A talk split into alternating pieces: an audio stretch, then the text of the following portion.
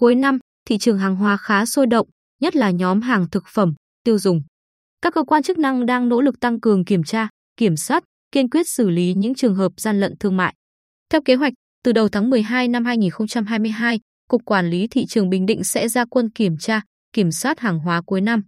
Thế nhưng, trước diễn biến phức tạp của thị trường, đặc biệt liên quan đến lĩnh vực xăng dầu, ngay từ tháng 11 công tác kiểm tra, kiểm soát hàng hóa đã được triển khai mạnh mẽ, qua đó phát hiện xử lý nhiều hành vi vi phạm pháp luật. Qua thông tin, nắm bắt tình hình, tháng 11 năm 2022, đội quản lý thị trường số 1 phối hợp với phòng PC03 Công an tỉnh đã tiến hành kiểm tra đột xuất một hộ kinh doanh ở phường Bồng Sơn, thị xã Hoài Nhơn, phát hiện 32 bao có trọng lượng 50 kg một bao đường không có hóa đơn chứng từ, kiểm tra đột xuất cơ sở sản xuất mỹ phẩm tại khu phố Thiện Đức Đông, phường Hoài Hương, thị xã Hoài Nhơn, tạm giữ số lượng hàng hóa vi phạm gần 20.000 hộp mỹ phẩm các loại, ước tính trị giá khoảng 1 tỷ đồng. Đội quản lý thị trường số 3 tiến hành kiểm tra đột xuất 3 cửa hàng kinh doanh mỹ phẩm trên địa bàn thành phố Quy Nhơn, tạm giữ hơn 600 sản phẩm không hóa đơn chứng từ với tổng trị giá hàng hóa gần 100 triệu đồng. Nhằm đẩy mạnh công tác chống thuốc lá điếu nhập lậu, hạn chế tối đa tình trạng bày bán công khai tại các cửa hàng, địa điểm kinh doanh trên địa bàn, Cục Quản lý Thị trường Bình Định đã ra quân dán gần 1.400 áp phích cảnh báo hành vi vi phạm buôn bán, vận chuyển, tàng trữ, giao nhận thuốc lá điếu nhập lậu trên địa bàn hai huyện Tuy Phước, Vân Canh và thành phố Quy Nhơn.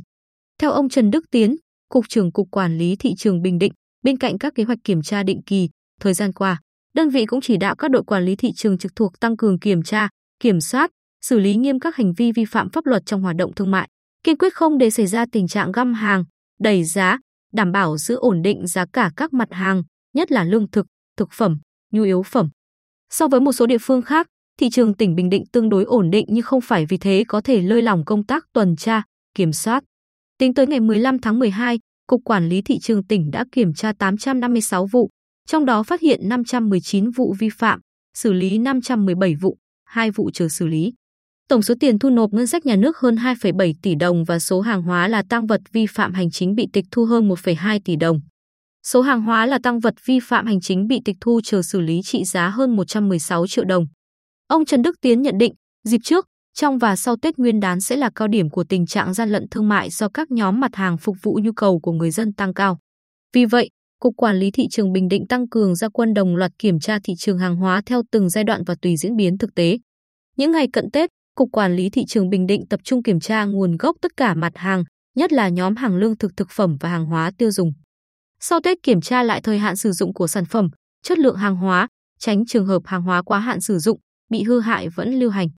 Ngoài ra, ngành chức năng cũng sẽ thường xuyên giám sát mặt hàng xăng dầu, kể cả làm việc với nhà cung cấp, doanh nghiệp đầu mối, chi nhánh phân phối trên địa bàn tỉnh khi nguồn cung bị gián đoạn, đảm bảo đủ xăng dầu phục vụ nhu cầu người dân dịp Tết, kiên quyết không để xảy ra tình trạng thiếu xăng dầu hoặc tình trạng doanh nghiệp giảm thời gian bán xăng dầu như đăng ký. Cục Quản lý Thị trường Bình Định phối hợp với Sở Công Thương chỉ đạo, vận động các doanh nghiệp đảm bảo đủ nguồn cung ứng hàng hóa, nhất là vùng sâu vùng xa trong tỉnh.